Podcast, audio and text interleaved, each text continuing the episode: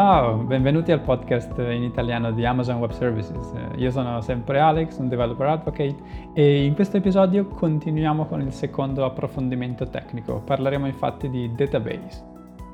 Vorrei parlarvi della cosiddetta database freedom, ovvero quella libertà di scegliere il database più giusto nel cloud, ovvero più adatto ai requisiti applicativi senza vincoli di capacità, di licenze anche dal punto di vista del modello dei dati, delle performance, dei costi e così via.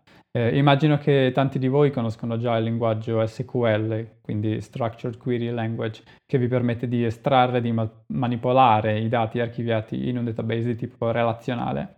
Bene, per fortuna non è più l'unica opzione, esistono tantissimi casi d'uso in cui il modello relazionale ha più di una valida alternativa. Eh, vorrei anche raccontarvi come Amazon stessa ha abbandonato eh, il mondo dei database relazionali negli ultimi 15 anni, eh, proprio per la maggior parte dei workload legati alla piattaforma di e-commerce. Pronti? Iniziamo!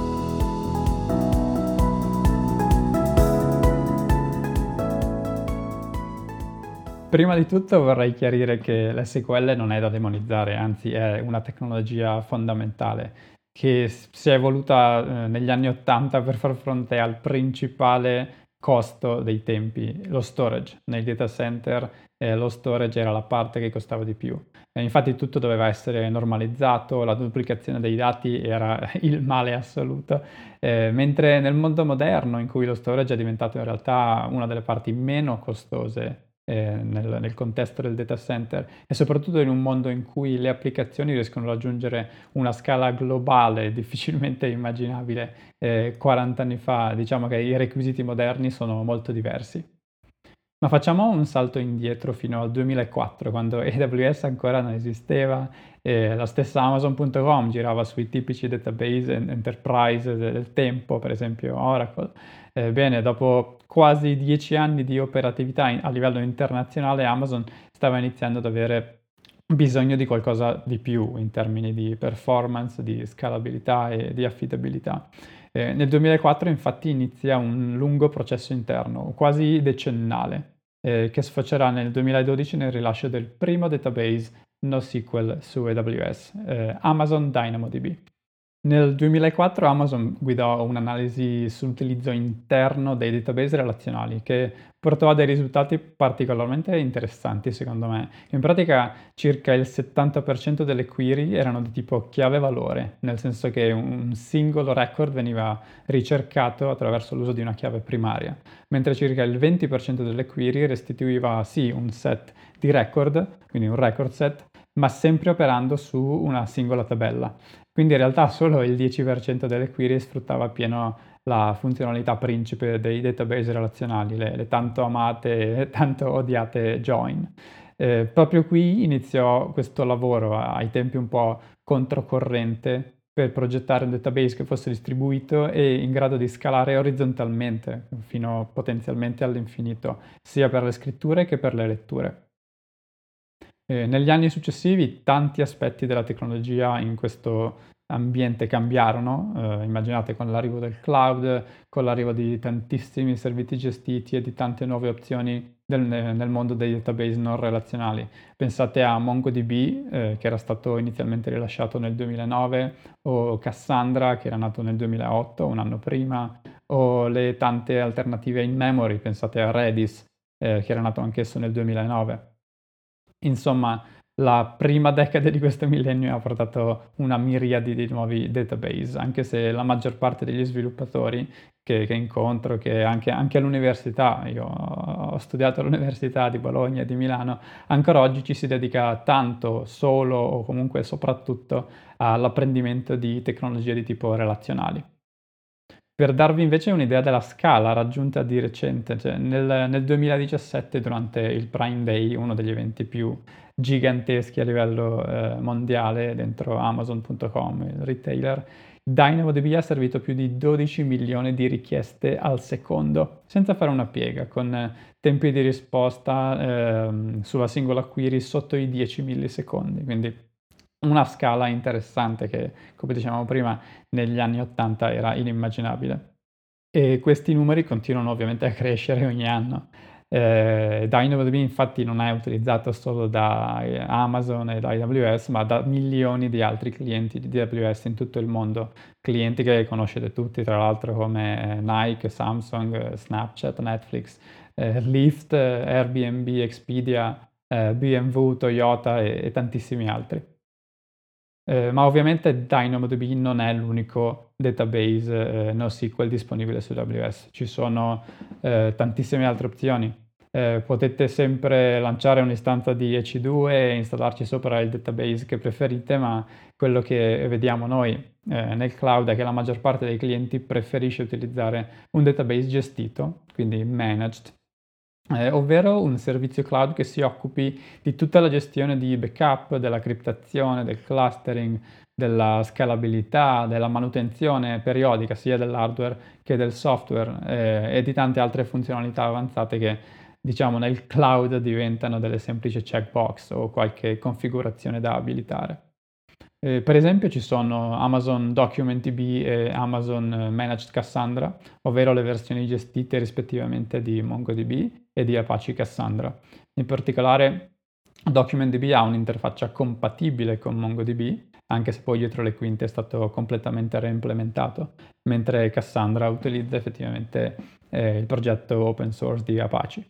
Eh, oppure esiste Amazon Neptune, un database a grafi gestito anch'esso, che supporta sia query di tipo Gremlin che SparkQL adatto per tutti quei casi in cui eh, i dati che dovete memorizzare siano interconnessi tra di loro, scenari come sistemi di raccomandazione, fraud detection, eh, grafi di conoscenza, i, tipicamente detti knowledge graph, oppure social network e così via.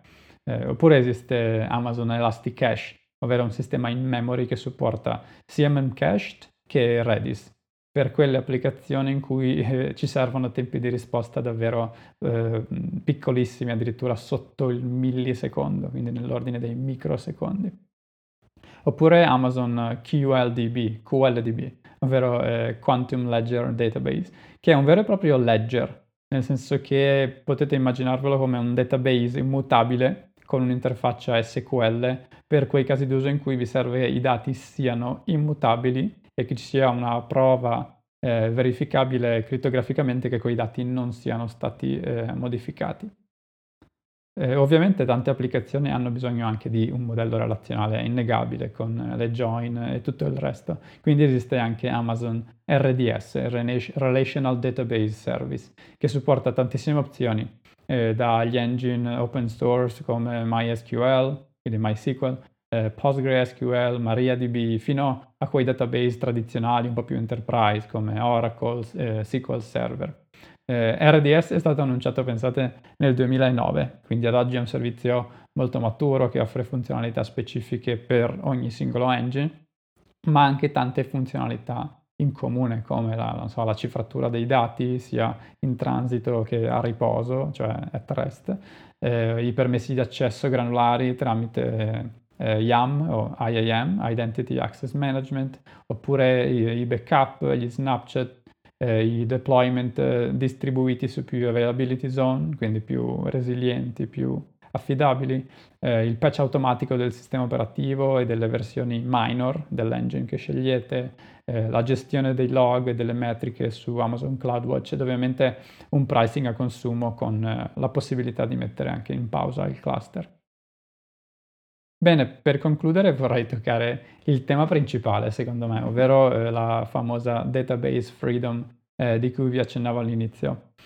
Secondo me, con tutti questi database, tanti sviluppatori eh, finiscono sempre per chiedermi la fatidica domanda, ma quindi quale devo scegliere per, per implementare questa applicazione o tutte le mie applicazioni?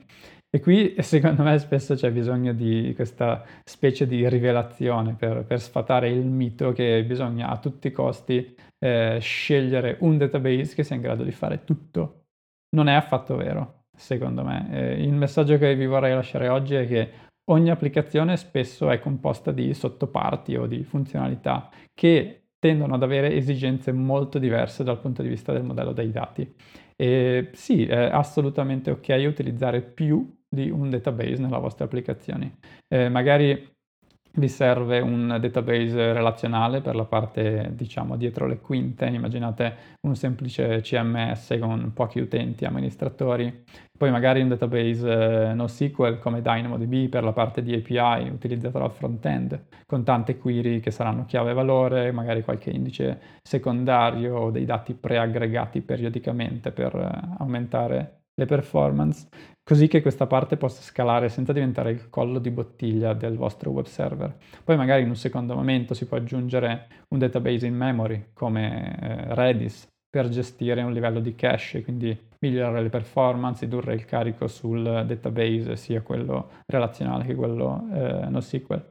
E magari capita che fra sei mesi la nuova funzionalità eh, che ha bisogno di query complesse, magari su dati interconnessi, eh, potrebbe essere implementata su un database a grafo come Neptune.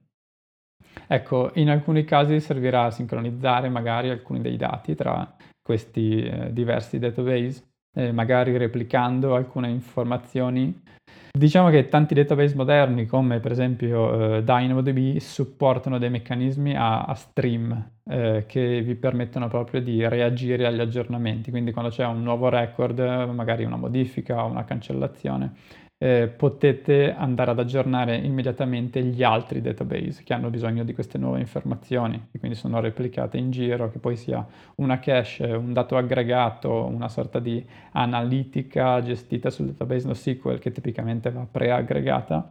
Eh, tutto questo senza avere effetti negativi sulle performance e sull'availability, quindi sul, sulla disponibilità eh, del database.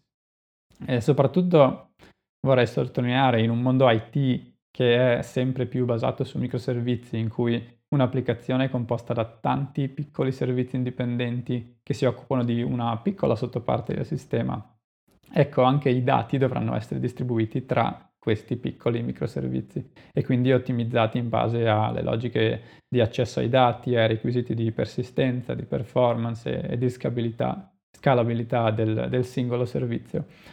Qui secondo me è fondamentale quindi ricordarsi è ok utilizzare più di un database per una singola applicazione e proprio per questo motivo ci vanno ad aiutare tantissimo i database gestiti. E quindi se vi ritrovate a dover gestire 4 o 5 database per gestire le 10 o 15 funzionalità della vostra applicazione non vi servono 18 sistemisti che vanno a fare le patch notturne o che hanno 3 ore di downtime settimanale con i servizi gestiti, come dire, non dico che ve ne potete dimenticare, dipende poi da quale servizio, da quanto è, tra virgolette, serverless e quindi quanto effettivamente avete accesso al cluster, quanto la scalabilità è automatica. Addirittura DynamoDB ha una modalità on demand in cui non dovete nemmeno fare il famoso capacity planning per capire quante query al secondo vi servono. Si occupa tutto DynamoDB. Quindi voglio davvero sottolineare questa cosa. Andiamo verso i microservizi andiamo verso un mondo di database freedom in cui per ogni applicazione, per ogni funzionalità abbiamo la libertà di scegliere. Eccoci arrivati in fondo a questo episodio, eh, vi ringrazio come sempre per l'ascolto, spero che il mondo dei database, che siano relazionali o meno, eh, vi sia un po' meno oscuro e che magari si sia accesa qualche lampadina come era successo a me qualche anno fa. Eh, vi ricordo come al solito che ci potete seguire anche su Twitter, io sono Alex Casalboni, e c'è anche AWS underscore Italy dove trovate eventi italiani, casi d'uso, notizie rilevanti per l'Italia e ci sentiamo su Twitter, su Slack o su LinkedIn. Al prossimo episodio!